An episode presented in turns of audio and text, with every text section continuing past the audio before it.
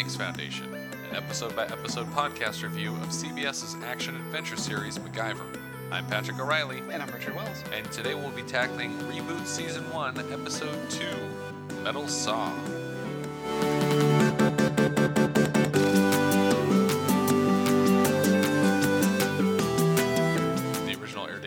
Episode was September 30th, 2016. Today for us.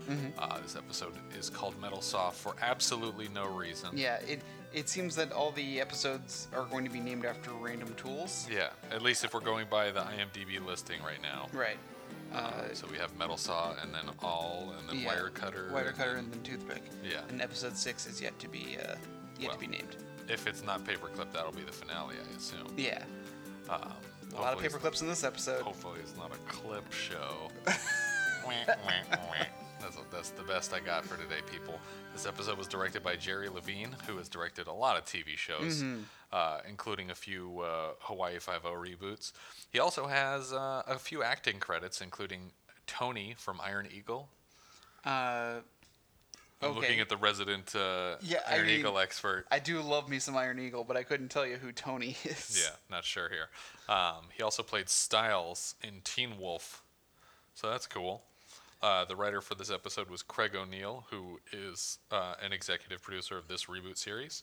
Um, he also wrote 16 burn notices and five CSI Cybers. Yeah.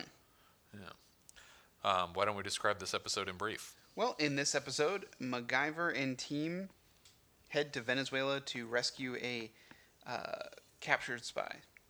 Mm-hmm. Just cut and dry. I mean, it's it's just that simple. Yeah, not much to it.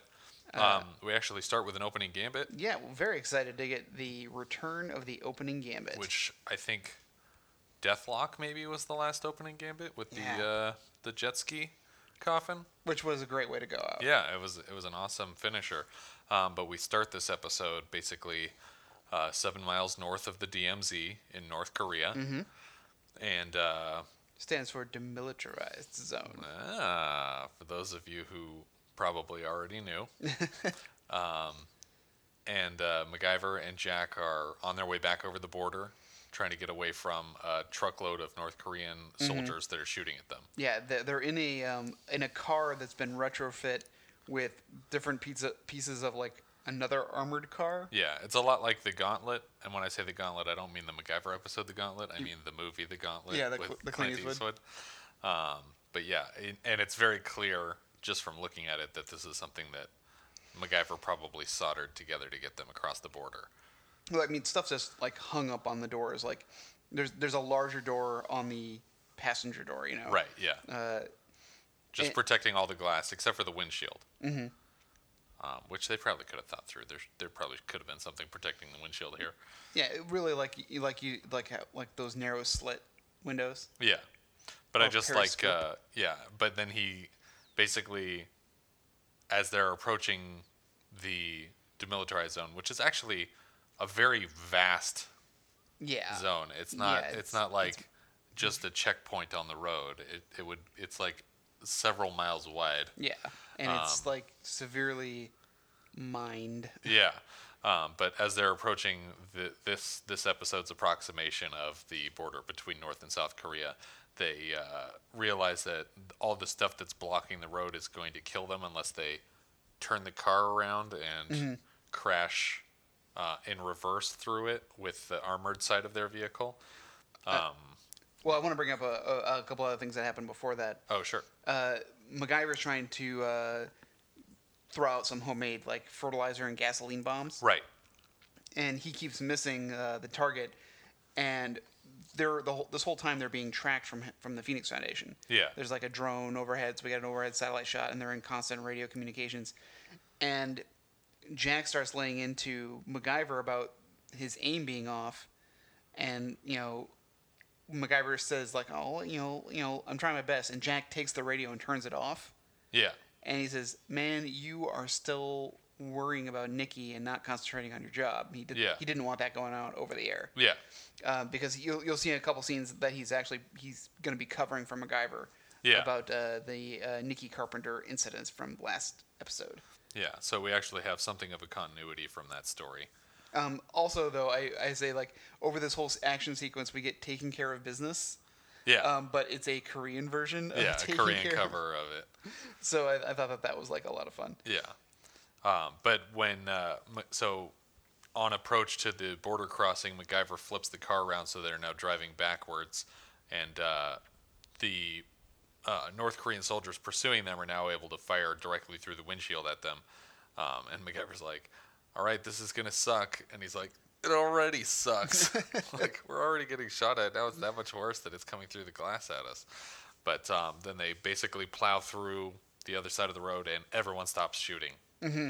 which I think probably wouldn't happen either. Well, yeah, because now they're they're in the DMZ, Yeah. I guess, which is only again like maybe like 15 feet wide. Yeah, in this, exactly. In this interpretation, When it should be like 30 miles wide. But I guess it's one of those rules like where if you're in between the nations, you can't shooting at either side would Yeah. be considered an act of war because it's technically both countries. Yeah, I guess. Uh, even though it's the whole concept of the DMZ is There mean, shouldn't it- be soldiers. there shouldn't be soldiers in there at all. Because it's a demilitarized zone, as I already mentioned. Yes, there, this this ti tiny 10 foot line is demilitarized, but everything around it is just military. totally military. Uh, MacGyver is explaining to the South Korean soldiers who have them at gunpoint because they don't, again, they don't know who they are either. Right. Uh, that they were sent in by the United States to retrieve a cyber terrorist who they have in the trunk. Right. Uh, and suddenly they can hear him shouting from inside the trunk Yeah. of this armored vehicle. uh, Jack has a good moment where it's like, it's like his name's Python. I don't know what his actual name is. uh, and so they're able to talk their way back into South Korea. Yeah. uh, and they, we get a fist bump just before the opening title. Right. And then we start the current adventure. That's the end of the opening gambit to this episode, which doesn't factor into the actual plot of the episode at all. Um, but we open the actual episode with uh, MacGyver sleeping on his couch, as he often does. Um, we actually, th- this is an interesting parallel that I noted. Um, we open with, we open the second episode after the opening gambit with MacGyver sleeping and being approached by a general Yeah, which is the same way we started the second episode in the original series. We had the opening gambit in the junkyard, then we cut to MacGyver sleeping on a chair on the beach, and then a general comes up to talk to him. yeah, But in this scene, he doesn't recognize this general. yeah. It's He uh, thinks it's someone from North Korea trying to attack him, Right. and he tackles him to the ground. yeah, and uh, it turns out that it's a very, very high quality mask. Yes. Um, it's actually kind of creepy how realistic it looks, even when it's off the Yeah. face. Uh, and of course, it is in fact Bozer, uh, who is still working on his Korean movie where he uh, wants MacGyver to play the villain. Right. And this is the costume that MacGyver will be wearing. And we neglected to mention last week, uh, but I did mention it on the Facebook page that Penny did get a, a slight mention when uh, MacGyver brings in the, the rocket prop and he asks Bozer where it came from. He says, "Oh, Penny loaned it to me for this film I'm making." And uh, when I made that point on the on the site, listener Andrea Seitz mentioned that there is someone credited as Penny Parker in the fourth episode. So we will be seeing Penny Parker soon. Yes. Um, but yeah, so he, he basically tackles uh, Justin Hires uh, Bozer to the ground, pulls the mask off, but he's still like sitting on top of him when Yeah, yeah. Riley walks in, and makes the point that she was instructed not to knock when she comes into the house. Yeah. Um, also, I thought, and much to my disappointment, I thought for sure this ultra high quality mask of a North Korean general would come into play at some point in this episode. Because MacGyver's making a point of looking at it and saying like, "Oh wow, this is Oh, this, this really is really me." realistic. Yeah, it really fooled me. Uh, And the whole rest of the episode goes by without this mask making a reappearance. yeah, I was Doesn't mean they're not saving it for another episode. Yeah, I know, but if you're gonna make so much so much effort into introducing it, you better use it. I'm surprised at the continuity of him having asked MacGyver to do the voice of an Asian general in the previous episode, and then actually having an Asian mask in this episode. Yeah. that was that was enough to impress me. Well, what I especially like is also that he got his uh, Korean friend to pose for the mask. Yeah, but he's not going to have the Korean friend play the character. Yeah. Yeah, But then I guess he needs someone who speaks Mandarin, not Korean. Oh, that's true. Yeah, so that's got to be the reasoning there. Um, but yeah, so that that whole situation happens, and and the hacker girl is apparently there at the house. Mm-hmm. Um, I She- think I. What does she say? Sorry. Oh well, uh, she is. Uh, she's really there to get someone to go with her down to her parole officer. Right. Yeah. Um, why she needs to have a parole officer?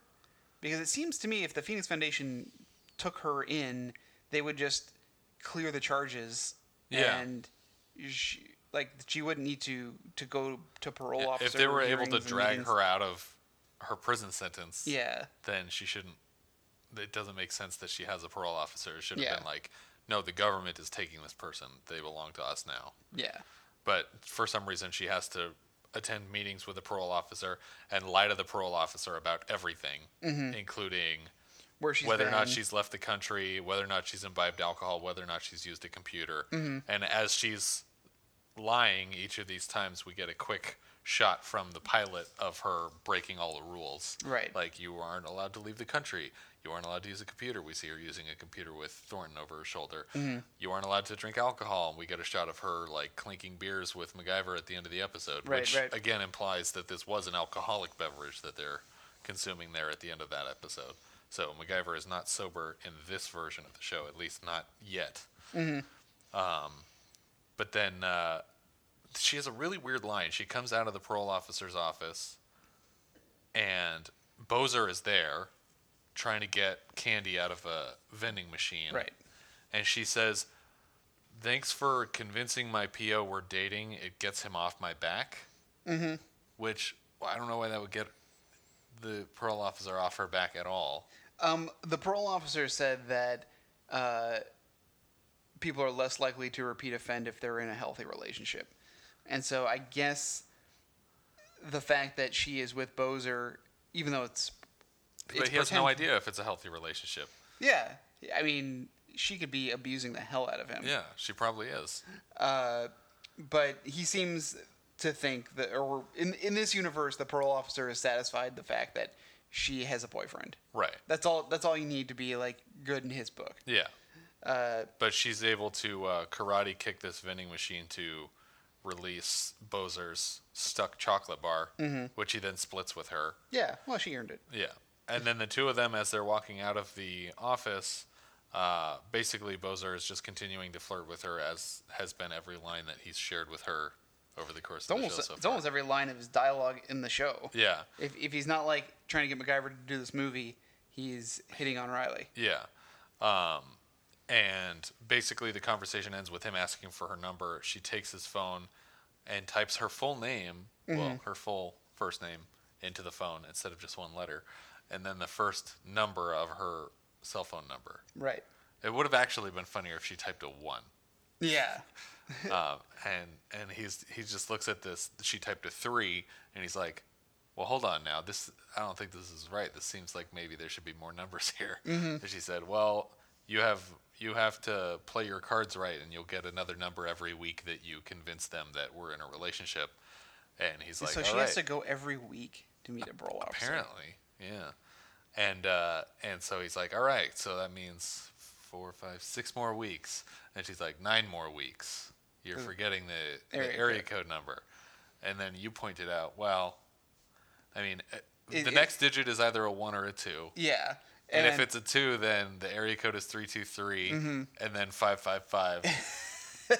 so we really only need four digits after that. So really, there's only five weeks left of guessing. yeah, because once he gets the second number, he'll know. he'll know the area code, Mm-hmm. and then he can assume the first three digits of the seven-digit part. Um, but yeah, so we'll see how that plays off. I'm sure they'll add one number every episode. Uh, yeah. For sure, they'll keep that going. Um, but yeah, so then uh, we move from that conversation to uh, Thornton's office, Mm-hmm. where uh, she and Jack are talking about MacGyver And Nikki. and Nikki, yeah, and about even though the like he turned off the radio to avoid getting MacGyver in trouble. Now suddenly they're talking about his obsession with Nikki. Right. But Jack is defending MacGyver. Right. He's saying that that MacGyver is over it, and he doesn't want anything to do with her. And he's trying to blame it on other things, which are not any better. Like Mm-hmm. he says, look, his mother died when he was five. His dad left when he was 12. Didn't die, left when he was Mm-hmm. 12. Which on the series, the the mom died first, No. No, the dad died first. with the grandmother. and then the mom passed away, and then Harry left. Mm-hmm. And so it seems like with this series, they're kind of replacing. Well, there- he refers to a grandfather a lot too, though, so it's kind of a combination. Well, I'm assuming that after his dad left, he lived with his grandfather. okay. Uh, uh, I'm making that assumption right now. yeah, now. that sounds fair. But either way, the the dad may be making an appearance somewhere in the series. Yeah, I, I have a feeling he will he will be a villain right. to come. Yeah. We cut to MacGyver in Nikki's apartment. Oh, Wh- right, when, right, right. When Jack is saying like like hammering home that he's he's done with Nikki. Right. And we cut to MacGyver in Nikki's apartment, searching around, and then Jack is there too, and says, "I thought you were gonna stop coming around Yeah. here, and like because you've been coming up here every single day." Um, and MacGyver is convinced that there's something that they missed. Yeah. Now we cut back to the Phoenix Foundation. Right. And they sit on the couch together, and there's a gigantic punch bowl Full of paper clips to Full. the brim. just full of paper clips. It's such a dumb joke. Yeah, um, can I offer you some paper clips? Yeah. oh, thank you. I mean, we made the point last week that they, they had already used more paper clips in the pilot than they did in the entire first season of the original series. Yeah. Now we've seen more than in the entire original series.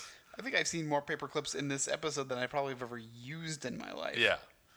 But uh, the funnier part for me is that MacGyver just leans forward and plucks one off the top, like, oh, good, someone brought paper clips. Oh, Like, delicious. it looks like he's about to just take a bite out of one. Like that's just what they serve as a snack at the Phoenix Foundation. Um, but then they have their conversation about what's going on.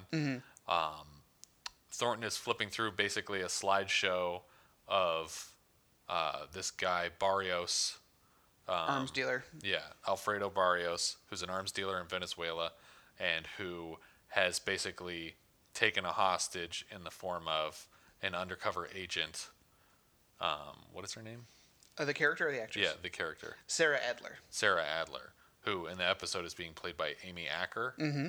Not too different from the character's name, actually. Yeah, uh, Amy Acker, I really like. She's a she's a Joss Whedon uh, regular, so like she she appears in a lot of his like mostly his produced stuff, but some of his directed stuff too. Yeah, much ado about nothing. Uh, yeah, that- that was a- cabin in or cabin in the woods. Yeah, uh, and he- Angel. yeah, he, yeah, she was on Angel.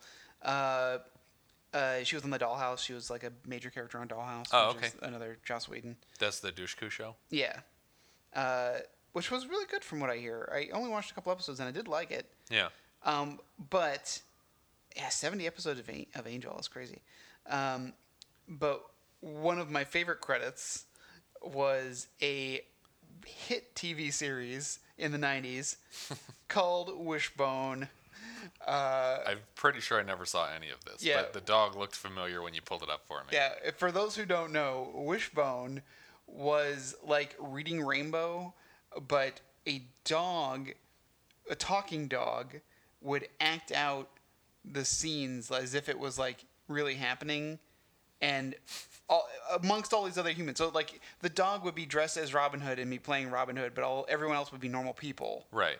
And you know, so Maid Marian would be a human woman, like being wooed by dog Robin Hood. and it, it just takes you like through like fantasy stories and literature stories. and, Yeah. uh, with this dog as the main character.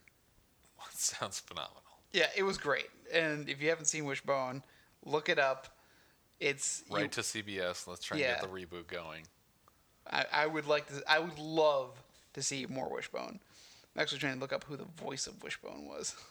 Larry Brantley. Well, he did a fantastic job. Good job, Larry. But anyway, so Amy Acker, she's great. Uh, Was she a Phoenix operative, or she was just an undercover operative for some intelligence agency? yeah, well, they they Jack talked about that they were at They went through the farm together. yeah, which which is the, you know the code for the Funny CIA. farm. Yeah. They went through the psych ward together. They're coming to take me away. Oh, hey, hey, hey. uh, and so I'm assuming she's either still working with the CIA or a similar. But I think they say that the CIA disavows her. yeah, that doesn't mean she wasn't working for them. That just Yeah. means that the government tensions are high and that they have to pretend that she's not an undercover agent because Right. otherwise it's going to be a publicity nightmare. Uh, So the government can't even go in to retrieve her because that would confirm her her agency. Mm-hmm. And so they contracted the Phoenix Foundation, a, a private think tank, right to retrieve her. to go in after her. Um, and so they're basically acting as mercenaries to collect. Because it, cause it seemed wasn't it established that the CIA doesn't even know that the Phoenix Foundation exists? Yeah, that's Like- true. like and yet they contracted them to go do this work. Yeah, I, thought I thought that that was the whole thing was that, that no one. Well, no, knows. no, the CIA doesn't know that DXS exists. Oh, that's right. ah, This is totally different. and neither do we now because it doesn't anymore. Yeah. Um, It only existed for one week. That's why the CIA didn't know. They had just hadn't gotten the press release yet. It wasn't even private. But it got shut down the day it opened. Yep. Just like the Phoenix Foundation.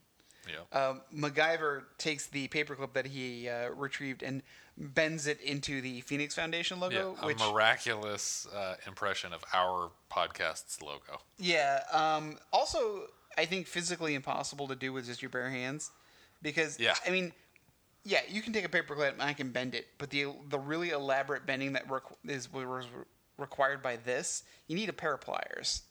And it's And not to if say there's one thing MacGyver never has on him, it's true. it's a pair of pliers. You got me on that one. I I I totally concede that I was wrong. to, that, that MacGyver could not have done this. Yeah. Never say MacGyver can't do a thing. Uh, the next scene is uh, them in a uh, Learjet flying, presumably to Venezuela, Right. and Jack is having a flashback of an incident uh, in Belarus, I believe. Uh, Yeah. He says, uh, where They're he- in a nondescript room getting shot at through a window. Mm-hmm. Him and Sarah, Sarah Adler. and uh, they're, they're having like some witty banter, but she has a boyfriend, and so they're keeping it casual. Yeah. Uh, and uh, Jack kind of confesses to MacGyver that you know he's got deep feelings for her and wants to do whatever he can to, to, to keep her alive. right. And he's in tears. Yeah. Won't be the first time in this episode too. Yeah. Won't be the last time. No, that Is what? that the first time? It won't be the first time. Yeah, you're right. I'm very tired. I don't even know if it is the first time. He might have been in tears in the office when he first saw that she had been taken hostage. Yeah. But yeah, he's tearing up here, and he'll tear up several more times over the course of the remainder of the episode. Very un-Jack. In as little as we've even known of him, it seems uncharacteristically sad. Yeah. Uh, Jack says that he has uh, former contacts in Venezuela since in his CIA days, this is the region that he worked. Right. Yeah, his, South America was his assignment. Mm-hmm. The entire continent. Everything. He was in charge of everything that happened in South America. So we cut to his his best pal, knocking him to the floor. Yeah, punching him in the face. Uh, And he says, "I told you to leave this bar and never come back." And he's like, "I thought you were dead." And he's like, "You shot me five times." yeah. It's like that's what I would start with. I wouldn't be like, "Hey, I told you to leave here and not come back." I would be like, "You left me for dead. Yeah. I'm going to murder you now." Didn't I shoot you five times? But he says he says like, "Oh, you survived all four shots." And he's like, "You shot me five times, Jack." uh, Jack is there actually though to talk to Julio, Right. who says, "I don't want to talk to you." Um, Yeah, he's just like drunk leaning against the jukebox, like, I don't want to talk to these people. So uh, MacGyver, uh, in a Raiders of the Lost Ark fashion, uh, dumps, uh, grabs grabs a cigar from someone's mouth, I think. Marcos. And- yeah, and throws it onto the bar where there's spilt alcohol Yeah, all he, over. he basically he tips a bottle over and then slides it down the length of the bar so that it spills alcohol the whole length of the bar, and then he reaches over and grabs the cigar out of Marco's mouth and taps it to the bar to light the whole thing on fire. And in voiceover, he tells us this was a bad idea, but we needed a distraction at the moment. Yeah. So a bar fight breaks out, and then Julio makes a run for it. They chase him down uh, the street, but Riley luckily uh, hits him with a car door. Yeah. Like uh, She pulls up, and then as he's running past the car, she just kicks the driver's side door open and Mm-hmm. knocks him out cold. Uh, and from here, we immediately cut to them outside of the uh, Hawkins laboratory for the Department of Energy. Yeah, exactly. We are at we are at the Hawkins National Laboratory, which is, I guess, actually a building on uh, Emory University's uh, Briarcliff campus, but Mm-hmm. uh, fairly recognizable building to any Stranger Things viewers. Yeah, uh, it, it's a very unique looking building. Yeah, it's very cool looking. It's it's um, what is that university study? Do you know? Or I don't. Because it almost looks like the entire building's inside of a Faraday cage. It kind of does, yeah. And, and was- I'm sure that's part of what went into choosing it. uh, uh, hey, I Maybe almost said- Faraday cage could be the uh, Mac fact for this episode, Yeah, Faraday cage. but cage. it totally does. You're right. uh, Riley has uh, hacked into their Wi-Fi at the at the building and have gotten into their security cameras. Right. This is where closed circuit television comes from. Yeah. It's closed circuit. Yeah, you can't hack into it. It's not being broadcast. Yeah. Um, It's the same as uh, my problems with uh, the, our last uh, opening Gambit episode, Deathlock, when you know uh, Quail had this whole house rigged with cameras and everything, and they're able to disrupt the system of his cameras by by like blasting a radio frequency loud enough to disrupt all the cameras, but it should have been a closed circuit, so it Yeah. shouldn't have affected anything. And the same is true here. There shouldn't be any way into the system. It should just all be directly wired. But she says she ran a rainbow table to reset the password, whatever a rainbow table is. a rainbow table. But then she just instantly had access to everything at that point. Um, as they approach the outside of the building, um, MacGyver basically arc welds his way in. Yeah. Apparently, a rainbow table is a real thing, by the way. I'm sure it is. The thing that they use to uh, search engine all the cameras on the West Coast is a real thing too. But it doesn't work as quickly as they did it in the episode. Is that real? Doesn't, Doesn't sound real. Uh, yeah. So they, they, their only point of entry, as you said, is a giant steel door that's uh, securing an old, unused elevator shaft. Right. So I guess there's like a car battery out there. Mm-hmm. or they took it from their car. Or they, yeah, maybe they did. Um, and he's got a pair of jumper cables, conceivably also from the car, and uh, and Cupro nickel is what the uh, the motion tracked uh, text said. It's something that he took from Jack. I didn't see. Was it It- just a it's coin? just coins. Yeah. Okay. Um, So it's uh, kind of like the arc welding he did in Trumbo's world when he took fifty cents. Right. Yeah, that, or A 50 two cent half piece, dollars, yeah. or yeah. Um, the car in this episode is almost another member of the team because it, it does a lot more work than almost any of one of it does more work than as a one as a whole than any of them do individually. Right. Um, it's like three for the road. Yeah, exactly. Because uh, MacGyver keeps taking pieces of it uh, to make other things even later on. Yeah. But uh, yeah, so they get access to the elevator shaft after they arc weld the bolts loose. Which we, we've seen uh, MacGyver in the original series arc weld in Trumbo's world when he was fixing the Like the pump piston. yeah the bilge thing to keep his the Trumbo's farm from flooding, Mm-hmm. and also uh, Ugly Duckling, uh, Kate Lafferty put one together to uh, arc weld her way out of the of the tool shed that they Right, locked right. her in uh, for season one, episode nineteen. But yeah, so uh, they they get into this elevator shaft and immediately start climbing up. They're not u- actually using the elevator. Yeah, yeah. It's a, it's a, the cab- the cables are still there, and MacGyver climbs down on his own and ends up in a morgue, which I guess had elevator access. Yeah, I guess that makes sense. Sure. You, like you bring the body down, you immediately put it in the freezer. yeah. Uh, he, But this morgue is completely empty. yeah. It's having an out of body experience. Riley informs MacGyver that there are just too many security cameras and guards around for him to get through unnoticed. In this abandoned building with no entrance. Yeah. Uh, MacGyver, without being noticed, grabs two of the cameras and disables them. Yeah. It's like, wouldn't they notice that two of the cameras that they just had operational are now no longer No, operational? no, they wouldn't notice that. Um, Or they would send two guards out to go check on the camera, like Yeah, like in the heist. exactly. Like he put it like a, in the heist. He put like a, a picture of the hallway. And they still went and checked on it. Yeah. Uh, but he uses the. This is kind of an interesting idea, although I don't like how it how it plays out. Right. He's going to use these infrared cameras and have Riley shut down the power, and then use the infrared cameras as his eyes. Yeah, infrared goggles. Um, but when they do it, it doesn't end up being infrared. It ends up being night vision, Right. which is not. It's it's a, it's a different thing. Infrared is not green.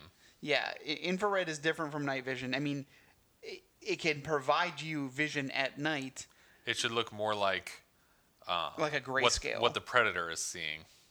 yeah, I mean like- that's like a colorized version. But Yeah. most infrared cameras, like that, like these ones, are black and white. Yeah, it would just be it would be like a gradient of bright white on what is hot to Black, black, which is which like is not hot. Yeah. Um, and they didn't do that. Yeah. And, and and like that's like a really easy like After Effects plugin to, to put in. Is it? like I don't know. Maybe. I, I feel like it is.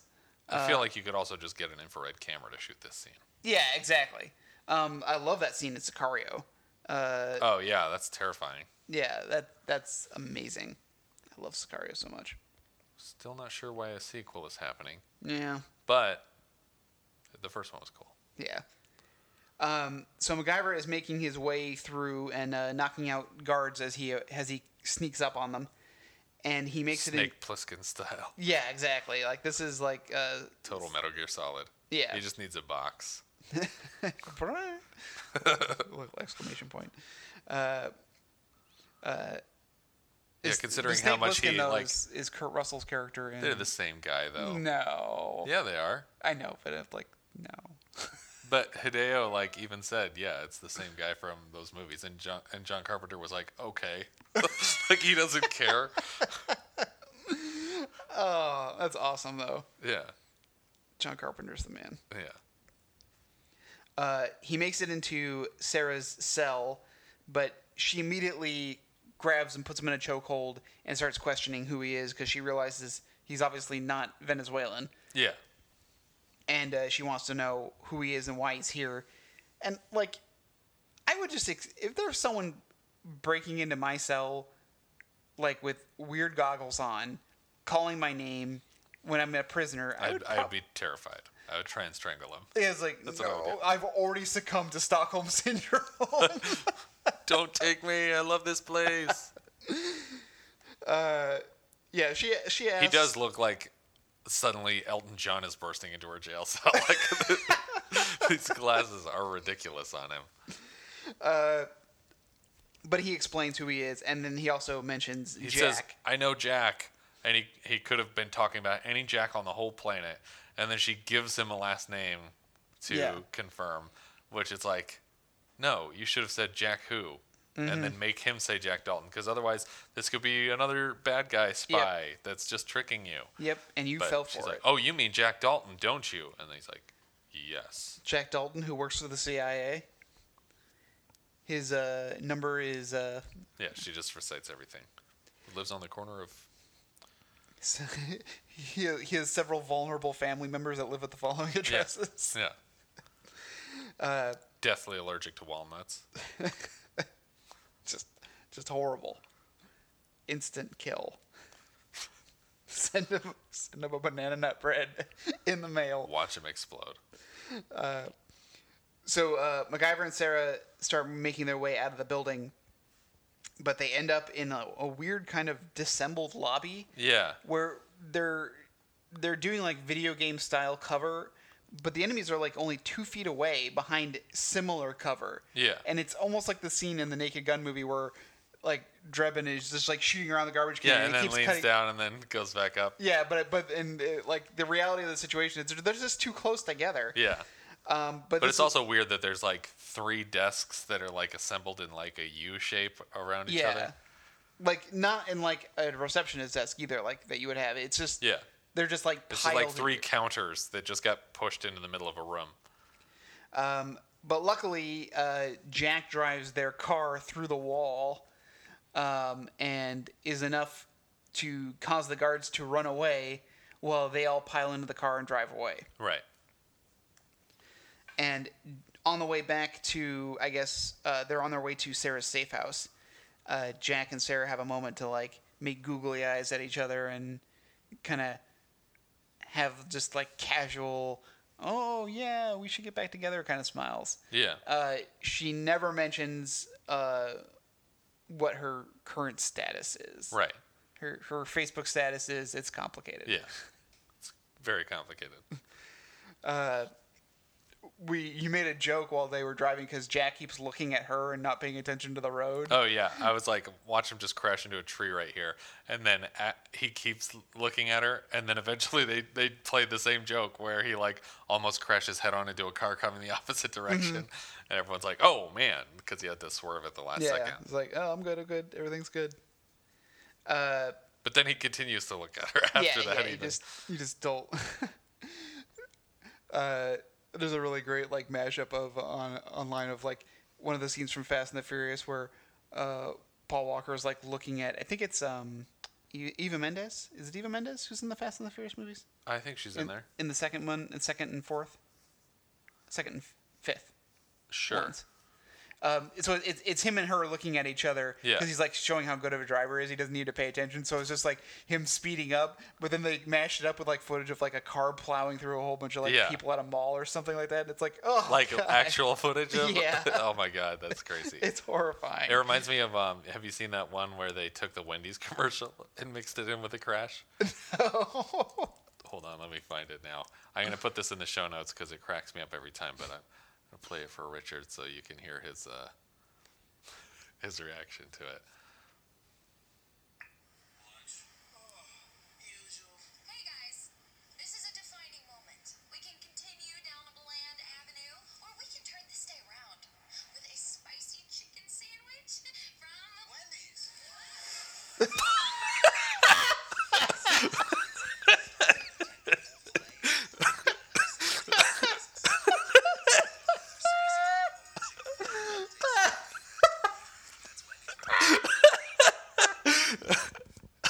Uh, that gets me every time. oh god. the commercial just keeps going. Yeah. oh, Wendy's. Oh, that was amazing. So yeah, check the show notes for that. It's pretty funny. Yeah. Oh. Uh, oh, sorry. Coming back. uh, so they head to Sarah's safe house, and uh, it's immediately showing signs that it's been completely disassembled and Yeah. searched. Her safe house, by the way, looks like it costs like eighty thousand dollars a month. Yeah, this is not the the, the overhead shot was like some like favela in uh, Yeah, it, it from the outside it, it looked like she was living in like a hovel. Yeah. And then she goes inside and it's just like this immaculate palatial estate. yeah. Um, she's looking for Luis, who is her like cover that I guess her landlord. yeah, landlord, uh, rental partner who she she claims she trusts with her life Mm-hmm.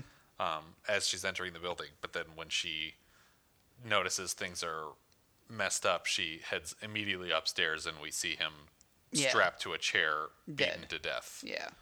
He he was tortured to death and so she now has like a renewed sense of uh action to take against Right. Barrios. Which she claims isn't revenge, but it seems a lot like revenge. It seems a lot like revenge, especially later. yeah. Um, but her she gives them the information that they need, which she has basically information on all of uh, Barrios's contacts and dealings that he's made.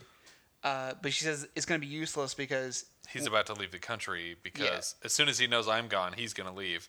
We find out he's leaving anyway, so it's irrelevant if she was going to leave or not. But um, so she gives them the the ledger of all of uh, his company's information, and says she's going to go after him personally before he can get out of the country. And they kind of one at a time agree, yeah, we're all going to go after him yeah, because we don't want to let this guy out of the country either. But it's not about revenge. it's not about revenge. Well, Jack is going with her because of his things, and MacGyver doesn't want to let Jack go alone, and then Riley is forced to kind of come along for the ride. But even then, she doesn't really come along for the ride because she gets kind of a separate mission, which is to take this ledger and send it to the Phoenix Foundation so that at least the the really important part of their mission isn't compromised. Basically, they had two objectives here, which were to return with the ledger and to return with her, with Sarah. Mm-hmm. And uh, and at this point, they might they might uh, not be coming back with Sarah, so she says, "I'm going to take the ledger and uh, send it over."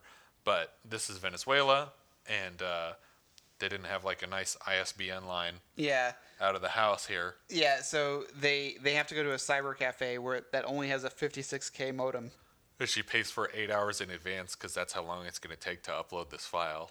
which like how much information could that like if it's a ledger, I don't imagine it's like full of like pictures and things yeah, like I that. would. It's I, just- I when I hear ledger, I think like a text. yeah, it's document. it's probably like maybe at the most if he's been working for like a couple years, so it's like a couple megabytes. Yeah.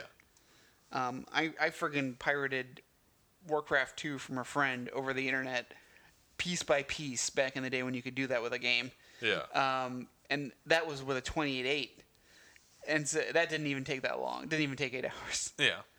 So I can't imagine that there's this much information on this drive. Yeah, and she sits down at one of the computers um, in this cyber cafe and is immediately being hit on by uh, some creeper that's like watching a webcam of a woman strip behind her. Yeah.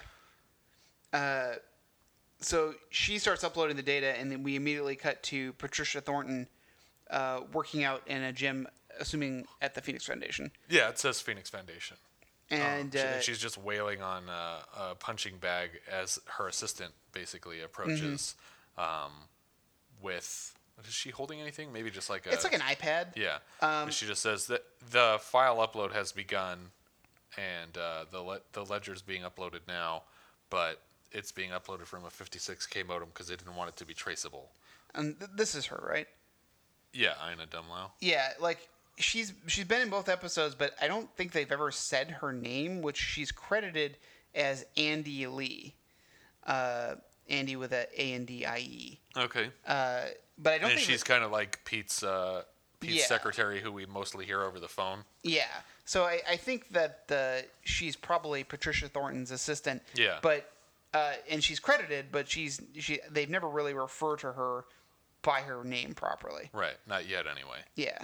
Um, but yeah, uh, Patricia Thornton's like, well, why are they uploading this file if it's going to take eight hours? They were supposed to be back in eight hours anyway. Yeah. And then she says, well, that's the other thing that I probably should have started with. Uh, They missed their pickup. they missed their pickup and they they're Presumed no longer dead. in communication with yeah, us. Yeah, it's like that. That's like that's like they're probably dead. Yeah. And and immediately Thornton is like, oh no, like Yeah. she's she's like assuming the worst, even though she should know by now that she's on a network television show and that you don't kill the main everything character works on the second mission or third, I guess if you count the opening gambit. uh, at Barrios's uh, compound where he's getting packed up and ready to leave, uh, uh, they need to get a distraction to get some kind of way to get in. So MacGyver rigs up basically the ugly duckling method Right. of uh, it- it's the same thing. Like wasn't it ammo or Yeah, no? It was gas. It was a can of gas. No, it Uh, was no, shotgun. it was the shotgun It was shell. a shotgun shell. Yeah. That's right. Oh my goodness, that's even better. So that's ammunition technically, but Uh, again, he's cannibalizing the vehicle for this. He's he kicks off the rear view mirrors, Mm-hmm. um, and he makes this weird like antlery helmet, and then he takes a, a lens from Yeah. Mm-hmm. the binoculars, and uh, is able to focus two mirrors as reflective surfaces, so double the sunlight through the lens of the binoculars and form like a heat ray that he's pointing at these boxes of ammunition that Right. are being loaded onto trucks and, and driven out of the Barrios estate. while this is uh, while things are getting cooking, uh, Riley is descended upon by the Venezuelan government, Yeah. and they're they're after the ledger. Now, she they said that it's the government, but I would think it more it would be Barrios's men, Yeah. but um, but maybe it's the one and the same. Yeah. Uh, but yeah, so Riley sees like all these guys, soldiers, getting ready to make their way in armed. I mean, wasn't the gauntlet in the original series supposed to be kind of like Venezuela? Um, I think so. And it was like kind of the same situation Well, where the drug lord it- and the government were working together. It, it was supposed to be Somewhere that had a border on Mexico. uh, with Mexico, and we decided it had to be either Belize or Guatemala. yeah, I think so. That's Um, right. So not Venezuela. But because I remember we were, we were talking about like, wait, where is this river? Yeah. But um, as soon as uh, as soon as these soldiers sort of descend on the cyber cafe, um, suddenly uh, Patricia Thornton is there to exchange fire Mm-hmm. with them. Even though it would take eight hours apparently Yeah. How long would it take to get to Venezuela? It would take eight hours to get there. from from L.A. Yeah. I would say yes. Like well, we don't know what kind of magical planes they have access to at the Phoenix Foundation. But either way, it's the Mi- same time of day as when, When she, she goes started in. uploading the file. I would say minimum five hours. Yeah, But but, I'm somehow sure it's Thornton more is than there that. instantly, and uh, is firing over Riley's shoulder at these men that are piling into the cyber cafe, and she says, "I don't understand. We use the 56k modem. Like, why? How are these men able to track me down?"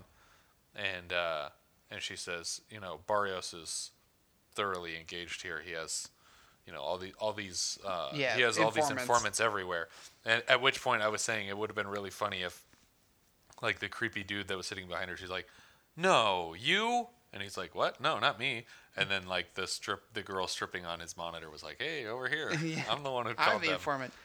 Um, according to Google, a uh, commercial flight with a connection would take ten hours. okay, so maybe that's realistic then. No, it's not. No, it's not. But you're saying commercial flight. She definitely would have had a private plane. Mm-hmm. I'm guessing like the Concorde. That's my theory. They don't fly those anymore. No. I missed my chance. We haven't we haven't gotten to the subplot where there's actually six Patricia Thorntons yet. Oh my god, That's what's gonna happen. that would be a crazy That's twist. how they explain it. Uh, so the back to the Barrios estate, the crates ignite and blow up, and Barrios just takes it on himself to go. Peace out. I'm out. Yeah, he And- just hops on a motorcycle and takes off. yeah. But conveniently for the plot and for the camera work, he like he sort of disappears into a crowd of running henchmen, and then suddenly a motorcycle is starting up and pulls out of the driveway. Yeah. Right as the motorcycle is leaving, Patricia Thornton pulls up and says, "Was that Barrios?" As they're all piling into the Yeah. car, and then they turn to chase a guy on a motorcycle with a helmet on, who they have no idea if this is Barrios or not. Yeah. Exactly. And 40 people just left this compound. Compound. It could be anybody, but they chased this guy down. Yeah, and they chase him down for a while. Like he's going down like some kind of switchback road, and so they're in a jeep and they're cutting across like Yeah, it's basically length. the, very beginning of Commando Mm-hmm. after they take. Um, is it Alyssa Milano playing the daughter? yeah the daughter yeah and uh, and yeah, they're staying on the road, but uh, the good guys are just cutting through the woods in between each of the like switchbacks. And uh, the first time they stop, they like literally pulled to a stop right in front of a log ramp, yeah and they're like, "Good luck getting around us with your log ramp." And Yep. then the motorcycle, you'll never believe this, goes up the ramp and jumps over. and over the truck, and so then they continue through the woods down to the next part of the road. then road. they stop at a bunch of skateboarders who have got a like a, a quarter pipe. Yeah. And they're like, then they're "Well, like, they'll "Uh, never- he'll never get and past around this." us now. It was pretty poorly staged. Yeah. But uh, MacGyver takes a piece of canvas, once again cutting up Jeep canvas. Um, he he says he had to weigh it down with wrenches. But I don't think that's necessary. No, I it think didn't the seem canvas necessary. would, would be enough. Yeah. Uh, And he basically whips it over his head like a lasso before tossing it over the front wheel of this motorcycle, which in the in the uh, voiceover he's saying will cause one wheel to stop and for the driver of the motorcycle to fly through the air. Mm-hmm. And that's what happens. Yep. It's kind of a a badly executed stunt though. because he comes to a complete stop, as does the motorcycle. Yeah. Like Like he should have been sliding along the road for, for a while. Yeah. Yeah. Uh, you you slide for a while. Um, but he stops pretty immediately, and the stunt just looks weird because of the way it's cut. They cut around it Mm-hmm. in kind of a strange way. But uh, as we're approaching, of course, we're expecting this to not be Barrios because Right, that was such an anticlimactic finish. Yeah, And then they take off the helmet, and it's him. it's just him. An episode's basically over. Yeah, and uh, Sarah wants to shoot him, but they talk her down. yeah. Uh, I was like, okay. Yeah. It's like, why didn't you stay with all your men and Yeah. your weapons? You had all those people protecting you, and then you drove out on your own on a motorcycle. Like, at least take a truck. yeah, where were you going? Yeah. Uh, so back at the foundation, Patricia is asking where they were as if they haven't been talking the last eight or nine hours back to the LA Yeah. Um, and wants an explanation as to what happened. Eight or nine hours. You know, it only takes about 20 minutes to fly to Venezuela. That's right. Venezuela and back. It's just, it's so quick. Venezuela, California. Yeah. did we neglect- Venezuela Beach. yeah, did we neglect to mention that Venezuela is actually in California? Yeah. Um, yeah, so she's asking for a clear reason of why they did it, and they said they kind of do the I am Spartacus of Yeah. It was my fault. It was my fault. It was my fault. And then it ends with MacGyver saying, they're all lying. I forced them to do it. Um, but then Patricia says, "Well, off the record, I would have done the same thing." Yeah. So this is like, okay, I guess all's well that ends well. Yeah. Um, And then Act 5 takes up like the last 20 minutes of the episode. yeah, it's uh, we get uh, Riley and Bozer getting ready to cook some burgers. Yeah, they're flirting in the kitchen, talking about burgers and about how when Bozer makes them, they're magical. Mm-hmm. And then we have more footage of uh, of Jack and MacGyver playing basketball and Right, and uh, shooting some b-ball out. and Jack crying some Yeah. more. Oh yeah. we- Oh, we forgot to mention when. Uh, Oh yeah, when back Sa- at the Phoenix Foundation. Yeah, When uh, yeah, when when uh, Sarah Adler is brought home, uh, her boyfriend there. fiance. Oh, fiance. Sorry. Yeah. Uh, who looks exactly like Jack. Yeah, Um, same build and everything. Uh, she's he's there to meet her, and they walk away, and, and Jack has more tearful moments. yeah. He moments. starts crying again, and then we go. Yeah, so we move on through the burger talk to um, MacGyver and Jack playing basketball, which we already get the impression has replaced hockey for this series. yeah. Um, he even mentions the fact that like Harry took him to a basketball game, but then this, this whole story makes no sense. He says Harry took me to a basketball game, but we left before the end because he was trying to prove to me that it doesn't matter who wins. Yeah. Which just to me means that Harry's team was losing by a lot. Yeah. Well, And he also, was like, well- "Screw this game. We're going home. It doesn't matter who wins." yeah. Well, we should also mention that that they never specifically say his grandfather's name is Harry yet. Right. Um, they, he just says my grandfather. Yeah. Uh, so uh, I, I don't want to mislead people. Sure. I'm sure it will be Harry if the grandfather shows up. yeah. Considering uh, how how quickly they're burning through every name from the original series. Yeah. Uh, in between like the the basketball and the burgers, we cut back to MacGyver at Nikki's apartment again, Yeah. Looking around, still looking for the clue that he feels that they overlooked. And l- as luck would have it, But still, a lot of voiceover. yeah, Which I hope they they follow in the tradition of the original series and dump the voiceover after the first season because it's already getting to be a little bit much. Yeah. Um, but yeah, as luck would have it. As luck would have it, a fly is flying around the apartment and lands on an electrical outlet and then crawls into one of the holes in the outlet and then But it's like a CG fly, yeah. so it just Oh, yeah. reminds me of like um, Drag Me to Hell. Like I was just getting like flashbacks to that with like all the CG bugs and everything in that Mm-hmm. Yeah. movie. But yeah, it goes, it flies into this outlet and then comes back out. And, and MacGyver goes, Well, that's strange. Uh, so he goes over to look at the outlet and he tests a light that's connected to it. It doesn't come on. And when he goes to try to unscrew it, he realizes that it's not even screwed to anything. And multiple teams of investigators have poured over this whole building and did not notice this. They searched everything, including with dogs. Yeah. So he just pries off the uh, fake outlet cover, which it is fake, and there's a whole void space inside the wall. Yeah. And inside, he finds a passport for Nikki uh, with a different name. Right. The name being Alice M. Hunter. Mm-hmm. We could only assume the M stands for Murdoch, right? Yeah. For sure. She's the Murdoch Hunter. She is Murdoch. That'd be a twist. Nikki Carpenter ends up being Murdoch. I think we we pitched that last week. Did we? Yeah. Well, I'm pitching it again. Oh my God. There it is. Strike two. Um, you know what would have been a better hiding spot than a fake electrical outlet?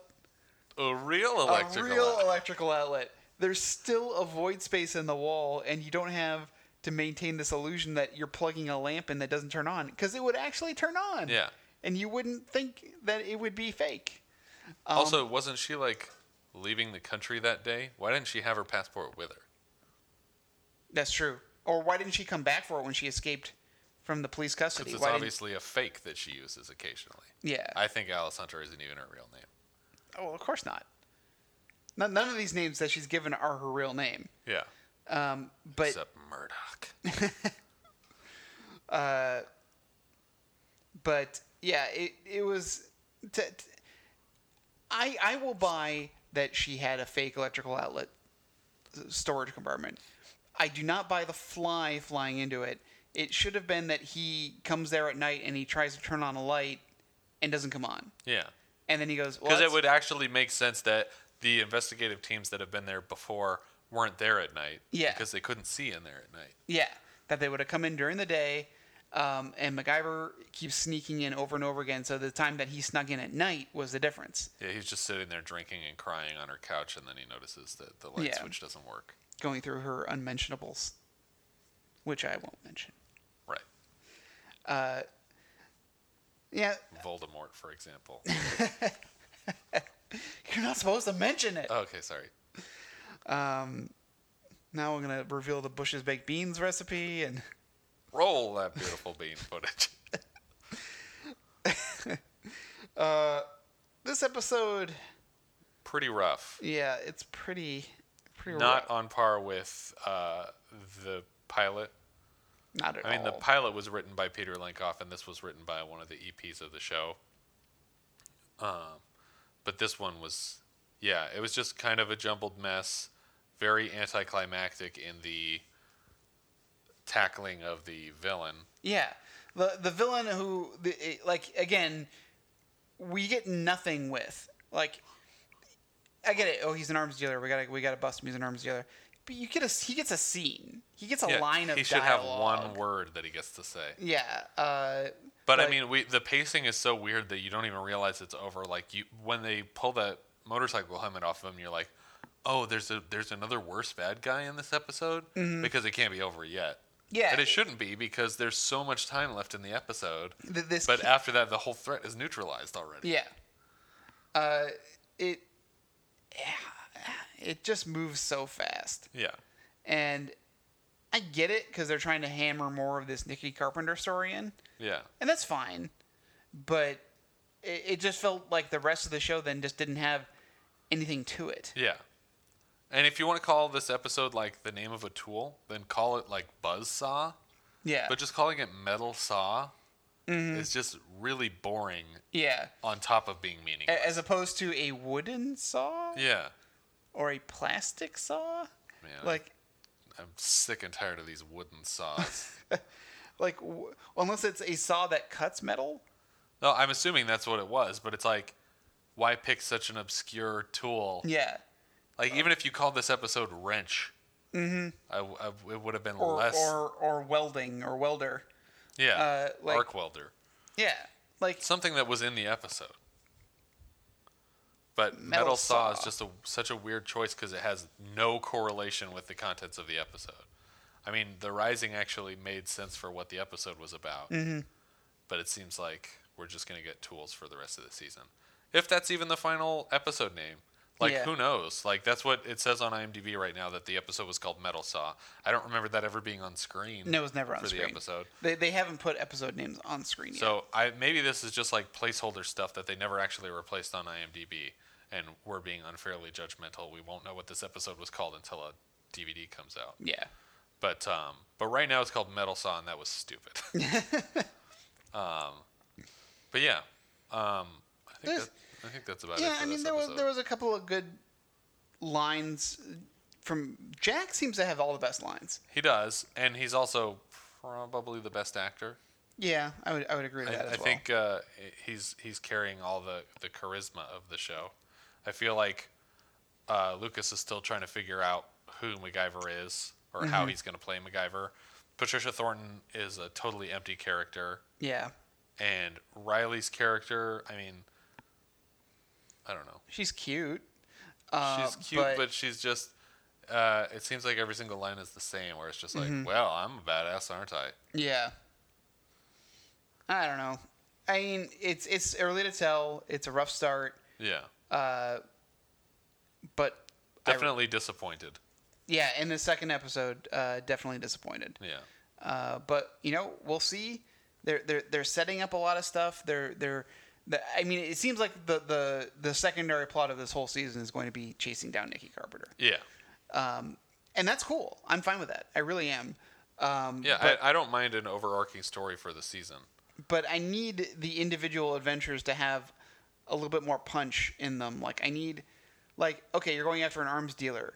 Then I need scenes with the arms dealer. I need to get to know. Yeah, I need to guy. know his motives and Yeah. everything. I need to see him arguing with Gregory Sierra over Uh, how yeah. they're going to take over the country. Or, or yeah, something about a shipment or the corrupt him paying off a government official. Give him Yeah. a scene, just so we can. He really didn't have a line in the episode. He had nothing. He they he got on a motorcycle and they they caught him. and they caught him. They didn't crash into him. They didn't make anything explode. They threw a net around the wheel. Yeah. Which he probably, considering how expertly he he navigated that ramp. He should have been able to avoid them on these roads Yeah. because that motorcycle went faster than that Jeep did. Yeah, absolutely. So yeah, but that's where we leave this one. Mm-hmm. Um, if you guys have any thoughts you'd like to share with us on Metal Saw, which I refuse to accept as the actual title of the episode, um, you can find us on Twitter at Opening Gambit. You can find us at facebook.com slash Phoenix Foundation Podcast or our website, phoenixfoundationpodcast.com. And if you're digging the show, feel free to review us on iTunes. Tune in next week. We're going to be covering Reboot Season 1, Episode 3, I believe it's all. AWL, mm-hmm. which is just a great, exciting name for an episode. Awl. What does that even mean? Hold on. What is an what is an awl? An awl Uh, is a tool, I'm assuming, Yeah, it's an awl. It's like a it's like a piece of metal. like a uh, metal saw. A small pointed tool used for piercing holes, especially in leather. Great. That sounds riveting. Come on, guys. There are cooler sounding tools. I. Awl sounds pretty cool. It rhymes with all. Are these all uh, tools? See, you can't even stop from saying it. No, but are they all tools that can be found on like a Victorinox pocket knife? No, because uh, oh well, toothpick is on there. Um, metal saw though, would that be on? it? I don't know. I don't know what a metal saw is. It's a metal saw. It, you know what? I guarantee you they are. Because I know an awl is. I bet it's all going to be tools that are on a Swiss Army knife. See, I was thinking more of an auger. I think I, I'm, I was mixing up auger and awl. But anyway, that's what the name of the next episode is. Yeah, and then we get bottle opener and uh, knife. That'll be the last episode, I hope. And it's like the little little keychain thing Yeah. that, that you hook it on your your keychain. Yep. And then uh, else is on there? Scissors. Well, it's wire cutters are on there. Yeah. Bad titling. I am excited about maybe getting more opening gambits though. Yes. Even though this one was a little bit half-assed because it was Uh. just I feel I feel the opposite. I feel it was okay. yeah. I feel it's very passable for an opening gambit. Okay. It, you had the the windy banter, you had the escape, and you know they had the the time. It felt like half of an opening gambit to me. but that's always what an opening gambit feels No, like. I mean it felt like half the length of what a Oh, usual. okay. Like in the enemy within, the opening gambit was like he goes and meets this guy in the woods, and then the car chase happens, and then Yeah, he gets in a car, and then they have to fix the brakes on the car so they can get across the border into the next country.